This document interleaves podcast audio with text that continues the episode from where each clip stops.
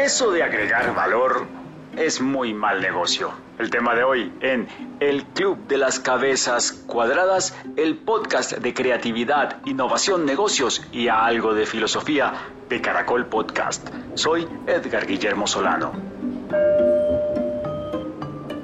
Hay algo que me ha preocupado a mí desde hace un buen tiempo y es esto de agregar valor. Esto de agregar valor porque algunas eh, personas, eh, empresas, entidades, organizaciones, pues no tienen tan claro esto de agregar valor y sin embargo se escucha, se usa en todas partes. Tenemos que hablar de esto, ¿no? Sobre todo cuando a veces agregar valor se convierte simplemente en regalar cosas y eso tal vez trae el efecto contrario. Quería poner este tema sobre la mesa para que todos los genios participantes invitados del Club de las Cabezas Cuadradas den su punto de vista. Este es el tema que nos ocupa hoy con unos toques especiales hoy, con, con, ejemplos específicos de gente que nos cuenta historias de empresas locales, pequeñas o proyectos de innovación social un realmente interesante escenario el que tuvimos hoy con invitados de primera, como siempre. Ya algunos de ustedes empiezan a conocerlos y esperan sus aportes. Este es el Club de las Cabezas Cuadradas. Comienza la sesión en vivo a partir de este momento.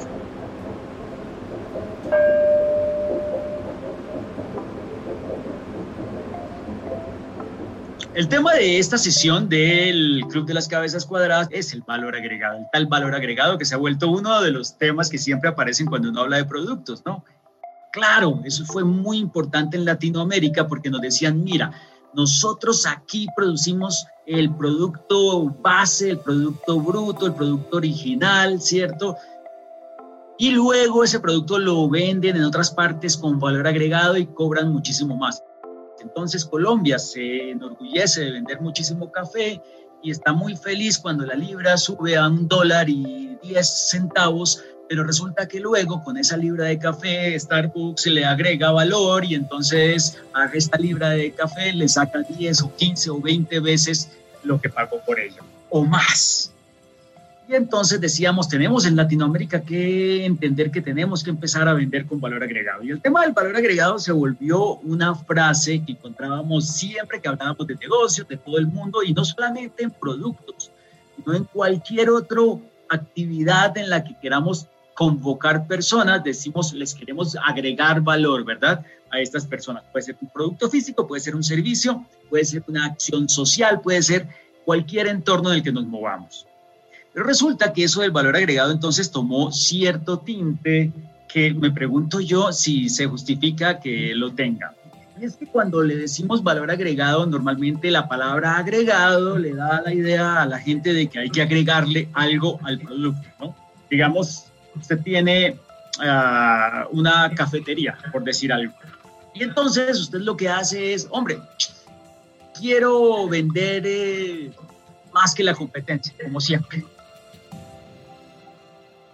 vendo un cafecito y este café entonces para poderlo cobrar mejor, para poderlo, poderlo cobrar más caro que la competencia, entonces para vender más, mi cafecito, que además no es un cafecito, sino que es un capuchino, ¿cierto? Porque le pongo espuma por encima y eso me permite cobrarlo más caro.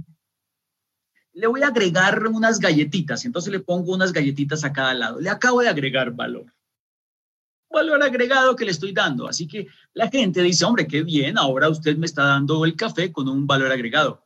Resuelto. Claro, eso está bien, yo lo agradezco, yo soy feliz cuando me ponen las galletitas al lado del café, me gusta mucho y es un valor agregado. Pero esta lógica puede ser perjudicial, porque cuando yo empiezo a asociar el valor agregado con encimar y encimar cosas, entonces yo siempre resulto pidiendo más y el producto fundamental, por alguna razón por ya subjetiva, se empieza a desvalorizar. ¿Por qué? Porque entonces el regalo, que además en muchísimos casos es increíblemente valioso, ¿cierto? Se vuelve el argumento por el cual yo compro el producto y no el producto en sí. Con lo cual el producto sin el regalo, pues ya no es tan atractivo creemos que le estamos haciendo un favor al producto y probablemente, probablemente no se lo estamos haciendo, sino que le estamos haciendo un mal al producto. Entonces imaginen ustedes eh, esta situación, ustedes dicen, no, yo tal vez el tema de regalar cosas con mi café en mi cafetería, pues no lo veo tan conveniente, ¿cierto? Y usted le consulta de pronto a alguno de sus amigos, porque usted siempre tiene amigos que saben mucho más que usted, ¿no? Usted le dice, mira, yo quiero meterle esta cosa de valor agregado a mi café.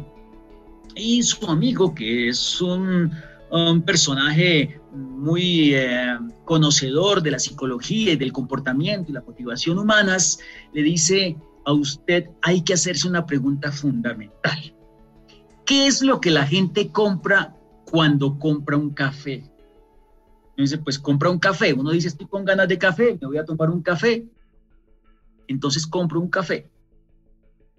Tu amigo, que siempre te mira con esa cara de mm, pobre mortal, déjame te saco de esa terrible ignorancia en la que tú vives todos los días sumergido, te dice, pues no solamente, la gente cuando compra un café compra otra cantidad de cosas. Compra una excusa para hablar con alguien. Compra un momento para no tener que trabajar porque el café estorba y entonces no puede poner ahí su computador. Entonces es una excusa para no trabajar.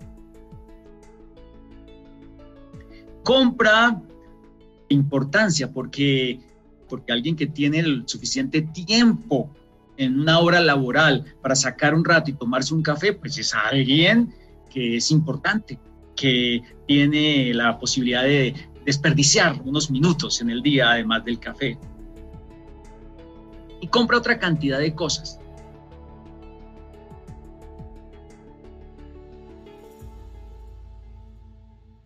Y entonces la pregunta que te hace tu amigo es, hombre, ¿no sería mejor en vez de agregar más cositas físicas, agregar más de estas otras cosas? A ver, ¿cómo agrego más excusa para no trabajar? ¿Cómo agrego más tiempo para perder? ¿Cómo agrego más relajación y desestrés? Pero estas preguntas, una vez uno las hace, uno dice, oye, eventualmente esto suena interesante, podría funcionar. Podríamos tener la posibilidad de agregar más tiempo. ¿Cómo le regalo yo a la gente tiempo con mi café? Resulta que cuando empezamos a hacernos estas preguntas empiezan a aparecer unas posibilidades más interesantes. Tu amigo te dice además, y eso no es todo, y hace una pausa como para generar un poquito de tensión allí, de expectativa. Y tú dices eh, con los ojos, bueno, ¿y qué, qué más hay? Y él le dice, te voy a contar una historia que me pasó una vez en un café. Resulta que yo iba a cierto café porque me gustaba mucho el café que me servían allí. Pero un día lo cambiaron. Un día el tipo amaneció loco, eh, cambió un montón de cosas en el café, eh, cambió las, las tazas, entonces la taza ya era de otro color, y también el sabor del café mm, lo cambió. Y entonces yo protesté. Le dije a mi amigo, porque ya era mi amigo el que me vendía el café, oye, no me parece, no, no estoy de acuerdo con que cambies todo así, porque a mí vengo aquí porque me gusta el sabor del café. Y mi amigo me dijo, oh, pero es que yo no cambié el café, yo solo cambié la taza. Y entonces yo le dije, no es posible porque yo, yo sé, yo sé cómo sabe tu café y este café es distinto. Él me dijo, no, es el mismo café. Cambié la taza solamente. Vamos a hacer un experimento, me dijo. Y yo le dije, adelante, hagámoslo. Me sirvió el mismo café en dos tazas. Uno me lo sirvió en la taza nueva y otro me lo sirvió en la taza que servía antes. Me dijo, voy a hacer la prueba con los ojos cerrados. Y tú me vas a decir cuál de los dos cafés es distinto. Resulta que cuando cerré los ojos, cuenta tu amigo, y probé los cafés, ambos me supieron como mi primer café, como el café anterior. Y entonces descubrí algo que me asombró completamente y es que el café me supo distinto porque la taza era otra. Y no tenía nada que ver el material de la taza, sino que como esta taza tenía unas decoraciones eh, indígenas y precolombinas, por alguna razón yo la asocié con otros sabores, con otras cosas. En mi cerebro empezaron a pasar cosas y de alguna otra manera el café me supo distinto. Pero técnicamente en mi lengua el sabor no había cambiado. Y luego me puse a averiguar sobre eso y me di cuenta que ese efecto lo han estudiado en el laboratorio montones de veces.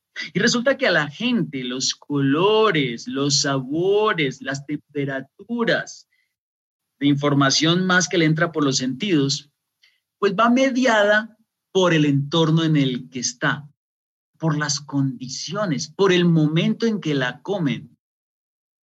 Es más, me decía, resulta que la gente lo percibe diferente dependiendo de cuánto le dicen que costó. Y eso sí ya me pareció el colmo, dice tu amigo. Pero la verdad es que el cerebro de las personas procesa las cosas de acuerdo no solamente al puro, puro físico, sino a una cantidad de implicaciones, influencias, elementos subjetivos que están alrededor del momento de consumo. Así que aquí también aparecen otras preguntas. La pregunta que quiero dejarte aquí, te dice tu amigo, es qué trucos podría yo usar para que el cliente sienta que mi producto es súper increíble. ¿Cómo puedo hacer para que mi producto valga el doble sin agregarle absolutamente nada? ¿Cómo puedo hacer para que mi cliente compre mi producto por amor y no por necesidad? Entonces, fíjense ustedes que hay una cantidad de espacios donde agregar valor, que no es regalar cosas. Y no estamos hablando de estafar a la gente para nada. O sea, no quiere decir que entonces yo voy a inflar el precio de mi producto, por ejemplo, simplemente porque si lo vendo más caro a la gente le sabe mejor. No, es agregarle lo que realmente la gente está comprando. Es hacer que le sepa honestamente mejor gracias a otra cantidad de cosas y no creer que lo que estamos entregando, no tener la miopes de creer que lo que se está entregando es ese objeto o ese servicio en seco. Lo que está alrededor es parte de lo que uno está entregando.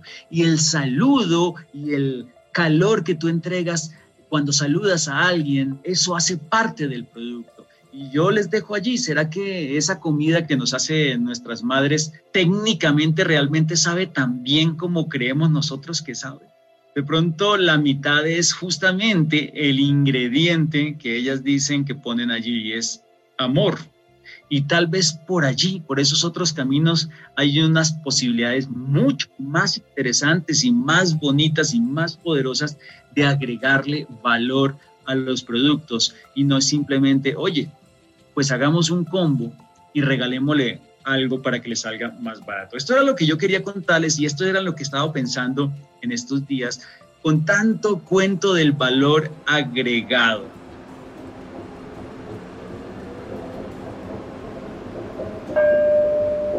Ahora escucharemos a César Vargas. Bueno, cuando tú enviaste el tema del valor agregado, agregar valor y como de aumentar valor o aumentar precio, pues yo fui a mirar cuál era la definición de valor agregado.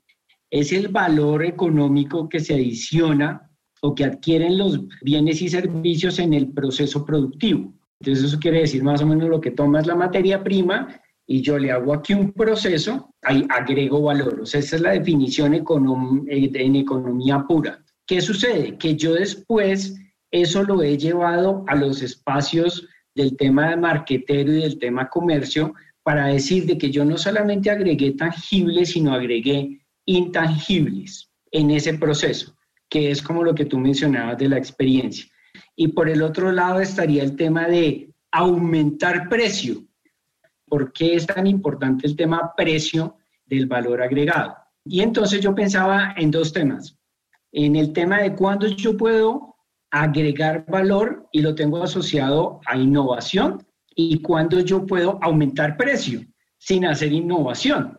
Entonces, haciendo esa reflexión, y tú ahorita hablabas de, de alcanzarse a decir mío, y entonces pensé en el tema del famoso artículo de la miopía del mercadeo de Levitt, en el que él habla ahí de, de que yo estoy de acuerdo en todo eso mientras la gente mantenga el foco en qué es mi negocio, que es una de las grandes discusiones que uno tiene en las empresas. ¿En qué negocio está? A veces la gente es miope y dice, no, yo estoy en el negocio de vender carros. No, tú no estás en el negocio de vender carros. Tú estás en el negocio de transportar una persona o personas de un lugar a otro. Y la muestra es que, por ejemplo, Ford compró a Hertz. La compañía Ford es dueña de Hertz. Eso quiere decir que él entiende claramente que su negocio está ahí. Curiosamente encontré lo del tema del precio porque el precio es súper importante. O sea, al final todos queremos que las personas paguen más por esa cosa que les estamos ofreciendo. O sea, seamos sinceros, todos hacemos esto para recibir más plata y más margen. Pero por el otro lado está quién va a pagar. Y realmente la gente cuando compra algo, la gente compra algo cuando existe una diferencia entre eso que yo estoy cobrando y lo que él siente que está recibiendo. O sea, la gente debe sentir que recibe un poquito más de lo que yo le estoy cobrando. Así funciona el cerebro de nosotros. O sea, si yo le doy un poquito más, él inmediatamente dice, sí, yo pagué por esa vaina, pero es que recibí mucho más. Así funciona el cerebro. Yo, desde el punto de vista de cómo puedo hacer que eso funcione, pues regresamos a las, a las variables marqueteras. Si yo quiero recibir más por eso, pues tengo que apelar a manejar esas variables que tengo allá para que la persona se me lance, ¿sí? Cuando el esfuerzo es de innovación, entonces pues yo a veces trabajo sobre el modelo de negocio, por ejemplo. Pensaba en el, en el modelo de, del tiempo compartido. Alguien vendía una vez una propiedad este man se inventó un modelo de negocio nuevo y ahora vende 300 veces el mismo espacio. ¿sí? O sea, logró recibir mucho más. Pero para eso la gente que tiene que sentir, pues de que me dieron un montón. O sea, yo para qué compro una propiedad si no voy 260 días, no voy a ir en la propiedad. Mejor yo compro la propiedad esos cinco días que la voy a usar. Yo lo que pienso es que, como lo decía Levitt, en la miopía del mercadeo, mientras yo mantenga ese foco en realmente yo entender en qué negocio estoy, o sea, yo vendo café o yo en qué arista me voy a parar en la venta del café, ¿sí? Porque cuando yo me voy a parar, por ejemplo, en la arista del café, si soy distribuidor, lo que yo puedo hacer para que la gente me pague más por el café es diferente así yo soy el dueño del café o si soy Starbucks. En realidad uno va a Starbucks porque se puede sentar, puede mamar gallo tres horas y pedir un solo café y sí, puedo hacer 80 cosas y pues sí, me cuesta el café mucho más que la señora de los tintos, pero me dan wifi y me puedo trabajar en mi computador. Entonces yo digo que lo importante es eso, lo que decía, digamos, entender cuál es mi negocio y segundo, muy, muy, muy importante, es entender la gente a qué le da valor. Ese cliente mío a qué le da valor, porque yo ahí es donde voy a recibir el, dinero.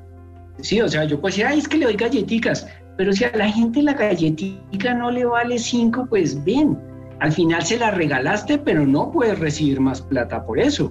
Cero. La gente no está dispuesta a pagarte más plata por eso. El cliente es el que dice qué es lo valioso y sobre qué voy a dar la plata, luego yo soy el que tiene que hacer la tarea. Entonces, al final, yo creo que eso se resuelve como en dos aristas. Una arista es la estratégica y otra arista es las finanzas. Yo digo, bueno, ¿qué quiero yo? O sea, ¿cómo quiero yo estratégicamente mover mi negocio? Y eso que yo haga frente al cliente, ¿cuánto más me va a representar económicamente a mí? Por ejemplo, en estos momentos la gente aprecia mucho los temas de limpieza. Entonces, todos los productos se están preocupando porque tú puedas echarle cuando llegue así el alcohol y no se vaya a dañar, que llegue súper limpio, que todo esté muy inocuo. Y la gente está dispuesta a pagar mucho más por algo que sienta que llegó, mejor dicho, inmaculado. Hace un año no, hace un año no pasaba eso. Hace un año me mandaban algo súper eso, elaborado y yo, yo no voy a pagar 5 mil pesos más por eso, ni abate. Ahora escucharemos a Gerardo Saavedra. Bueno, en, en, muchos elementos estoy completamente de acuerdo con César porque creo que ha dicho elementos fundamentales de lo que es el concepto de valor. Algo que me gusta mucho de cómo lo menciona, que me gustaría rescatar es el origen de valor que tiene que ver con elementos económicos. Y esto me parece importante porque finalmente hoy en día se sigue percibiendo el valor en términos económicos porque esto es como un lenguaje que todos podemos entender. Entonces, la mejor forma en la que yo puedo comparar quién obtuvo más valor entre una persona y otra es a través de los niveles económicos. Eso lo vuelve mucho más sencillo. Es bien importante reconocer que el valor es una variable multifactorial, es decir, que son muchos los elementos que van alrededor de ese valor. Algo que eh, también estoy de acuerdo es que todos queremos ganar y eso es naturaleza humana. Entonces, siempre en una transacción vamos a buscar el beneficio más alto que podamos obtener. Y ahí me gusta mucho la definición eh, de valor que tiene Alexander Osterwalder, que hizo un libro bastante interesante de propuesta de valor, donde él dice que el valor se genera cuando nosotros somos capaces de ofrecerle a un cliente un aliviador de frustraciones, generador de alegrías. En esos dos momentos es cuando realmente podemos aportar valor. Y esto lo relaciono muchísimo con el concepto del sexto sentido, porque también tenemos un ejemplo real muy interesante que es el caso del bully, donde Ferran Adrià jugó con todos los sentidos, los combinó y logró generar ese sexto sentido que es la experiencia. Y de ahí viene mucho de lo que hoy se estudia de experiencia en el servicio, experiencia del colaborador, y que finalmente esto va mucho en el sentido de que las personas encuentran ese valor pero también otro punto con el que concluiría mi participación es mencionarles que yo creo que no siempre vamos a tener control sobre el valor. Y eso también es importante, porque va a depender mucho de las circunstancias de nuestro cliente. ¿A qué me refiero? Vamos a suponer que yo valoro muchísimo la estética y de repente cada vez que yo voy al dentista me encanta que sea el mejor dentista en la zona más adinerada y yo voy a ser feliz pagando por ese dentista. Pero el día que de verdad tenga un dolor de diente inaguantable, no me va a importar en qué dentista me lleven. Que yo voy a querer es aliviar mi frustración inmediatamente y si me llevan al dentista más caro o me llevan al más económico, yo me va dar igual con tal de que me resuelva el problema. Entonces, hay momentos donde el valor se puede promover, se puede controlar, pero va a haber momentos donde el valor es inmanejable y va a depender mucho de las circunstancias del entorno. Ahora escucharemos a Mayra González. Un saludo cordial desde Yopal, Casanare, Colombia. Bueno, me había perdido las anteriores, pero es porque andaba en miles de cosas, pero me encantó muchísimo esta cuando la vi porque yo dije, uy, ¿cómo así? ¿Qué valor agregado? De hecho, el, el, la manera en cómo la pusiste, Guille, fue sensacional, como que captura de entrada. Con todo lo que han hablado y aprovechando del tema de, del café, eh, me recordaste muchísimo algo que pasó aquí en Yopal Acá, por ejemplo, cuando llega una, cuando llega una empresa, llega una marca nueva, todo el mundo quiere ir allá, todo el mundo, mejor dicho, eso es como lo máximo. Eh, y aquí era el Juan Valdés. Acá Starbucks no ha llegado todavía. Y entonces empezó a verse como esas, esos sitios de café como tan, como tan antiguos, como de, de los de la tienda, de la señora de barrio, a perder protagonismo y empezaron a mirar cómo iban a hacer para capturar nuevamente el cliente, porque pues es muy difícil competir contra Juan Valdés y sus grandes productos y sus tortas de zanahoria y todas esas cosas tan ricas que venden. Entonces, ¿qué vamos a hacer? Entonces, pasaron dos cosas con dos emprendimientos interesantes que, estaba yo evaluando. El uno empezó a, manejar eh, productos muy similares, se llama Magdalena Café Bistro, es, es muy de acá, muy yopal, empezó a manejar productos muy similares a, Juan Valdés. De hecho, uno va y los prueba y el sabor es muy similar, o sea, hay cosas muy parecidas. Y cuando pasó el tema de, esa situación de pandemia que todo el mundo se encerró, Juan Valdés cerró, ellos no cerraron, se inventaron la manera de tener ahí igual su local y empezaron a vender el mismo café, la misma malteada de café, los mismos postres, pero empezaron a colocarlo en unas bolsitas en unas bolsitas especiales. Entonces la bolsita especial decía mensajes subliminales como quiero hacerte el amor así como la amistad. Y unos mensajes de esos que como que uno quiere echarle un piropo a alguien, pero que no se atreve. Eso empezó a tener un boom en el mercado porque la gente ya empezó a echar los perros con el café era la forma de entregarlo, de capturar ese cliente y pues claro, cómo llegar con un mensaje subliminal a esa persona que yo quiero llegarle con un café y me pareció sensacional y ellos se han mantenido, de hecho han incrementado el número de ventas, una cosa loca, y ahorita que abrieron, que ya está permitido nuevamente abrir, o sea, ese negocio vive full. Y, y, lo, y, y sobre todo, lo más curioso del caso es que los precios no son altos. Eh, creo que están vendiendo es más por cantidad, o sea, sus, sus ganancias las están haciendo por cantidad de ventas y no por elevar sus precios, porque el producto es igual, es rico. De hecho, yo prefiero el granizado de café de ellos porque es menos azucarado, entre otras cosas. Quería como compartir esa experiencia que vi con ese café y me pareció sensacional. Ahora escucharemos a Jesús Plata. Mira, eh, decía ay, se me, César, ¿sí? Algo de, de, estimar el valor. Efectivamente, claro, antes de agregar valor, puede ser más, más importante o puede ser necesario en algunos casos estimarlo. El valor existe, está ahí. Pienso en los proyectos sociales, que es mi campo, en dos situaciones. Una, los mismos proyectos en cuanto tal se definen como proyectos propietarios o proyectos cerrados que desarrolla una organización para unos beneficiarios. ¿no? Entonces estiman sus costos, eh, claro, los beneficios sociales se estiman eh, cualitativamente, pero en la realidad los proyectos no son una iniciativa eh, hoy en día unidireccional, son espacios de interacción entre comunidades profesionales, organizaciones, el Estado, donde todos están aportando. Entonces, creo que se pierde valor en la medida en que no se estiman económicamente los, eh, tanto los aportes materiales como los aportes intangibles que, por ejemplo, hace una comunidad. Una comunidad convoca la reunión. Si yo tuviera que hacer esa convocatoria, ¿cuánto me vale? Eso se puede estimar económicamente. Aporta un salón de reuniones de la Junta de Acción Comunal. ¿Sí? Tantos participantes que van. La misma participación de las personas en horas, que le puede dar un valor mínimo, por ejemplo. Y entonces eh, eh, el valor de los proyectos como tales se subdimensiona en ese sentido.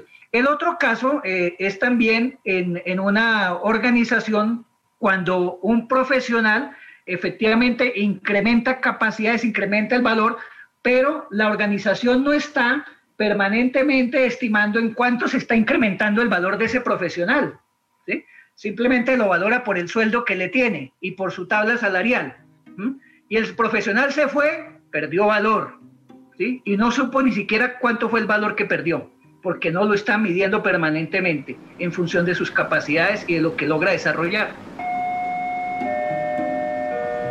Tuvimos en este episodio 7 del Club de las Cabezas Cuadradas a César Vargas hablando de, ese personaje al que admira tanto que es Levitt y su libro Miopía del Mercado y habló de cuando agregamos valor con innovación o simplemente subimos precio. Gerardo Saavedra desde México pues contándonos que en últimas el, el, valor económico pues refleja también el valor social y nos mencionó a Osterwalder, ¿no? Y esa definición que le gusta a él mucho del valor que es el aliviador de frustraciones y generador de alegrías. Estuvo Mayra González, la ingeniera electrónica con maestría en innovación, que nos habló de, de ese pequeño café Magdalena en Yopal, Casanare, una pequeña población en Colombia. Y estuvo Jesús Plata hablándonos también desde el punto de vista de los proyectos sociales, cómo a veces eh, no se logra estimar el valor correctamente porque no se estiman los aportes de todos los participantes, todos los actores del proyecto. Y lo mismo que pasa en las organizaciones cuando no se valora realmente lo que está aportando un empleado, sino que su valor se remite necesaria y exclusivamente a el sueldo que se le paga. Este fue el Club de las Cabezas Cuadradas. Como siempre, síganos, escuchen a las participaciones que además podrían ser las suyas si se decide a asistir los viernes eh, cada dos semanas a la versión en vivo del club. Nos vemos en la próxima edición. Chao.